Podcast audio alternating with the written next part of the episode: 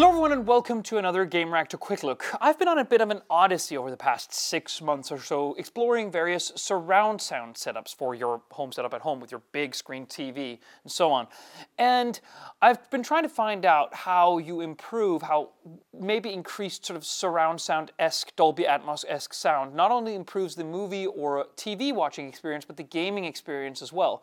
And one stop which I've had where I've been not only impressed but quite stunned is this. This is the Sony HT A7000, and I've actually been testing this with um, an additional pair of satellites uh, and a subwoofer. That would be the SW5 and the RS5. Can't quite remember if that is right, but that is essentially a pair of satellites and a subwoofer which pairs to this soundbar wirelessly. That is not inherently unique to this particular setup, but I will say that the setup was completely flawless and it's come a long way. For I tested my first Sony surround sound setup was like I think six years ago, I tested like a big screen TV from when I was just a fledgling here at Gamereactor, and it was pretty cumbersome to get to work right. There was an in inherent delay to the sound, and pairing the satellites to the soundbar was really difficult. But this was not difficult at all. But that is not why it was very interesting. It was interesting because that there is a balance to the way Sony produces high-res audio, which I think is very, very interesting. And let's go over the look very quickly. It is, uh, it has this large glass surface here at the top where there are some basic playback functions, which is very nice. There's a lot of sticker action going on when you first unpack the soundbar, which is really distracting. I've left one on here because it actually helped me understand some of the main commands that you can use using these uh, touchscreen buttons here. But there's some um, screen action going on. It's not too detailed, like it's not a you know a full-on sort of AMOLED display where you can access different functions or something like that, but it's functional enough.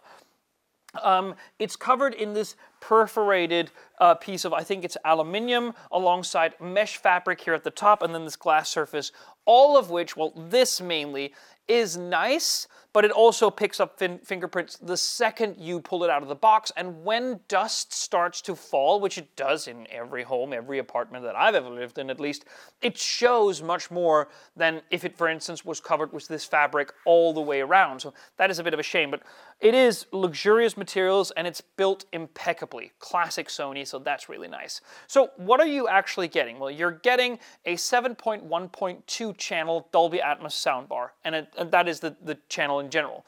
So it supports eARC through HDMI, HDMI 2.1, so that's great, and it produces 500 watts of effect through 11 channels.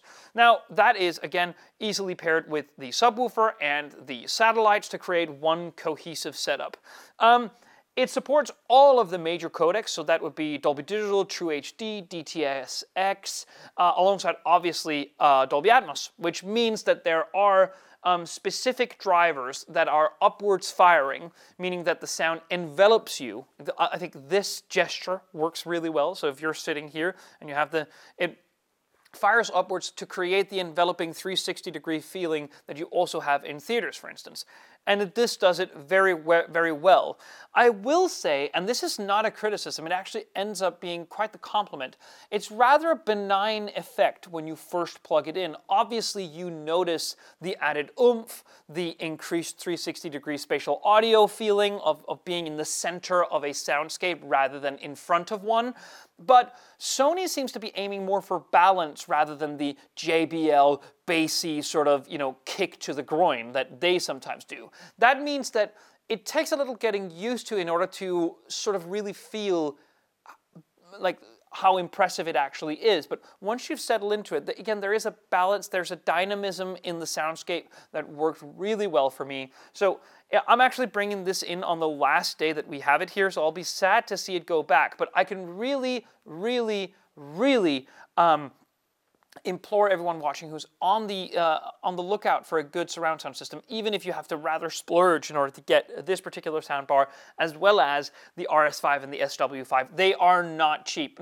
Little Sony hardware is, but there is an effect there, and there is a balance there. So um, look out for that. We'll be fully reviewing this as well, so stay tuned for more. Thank you so much for watching. See you on the next one.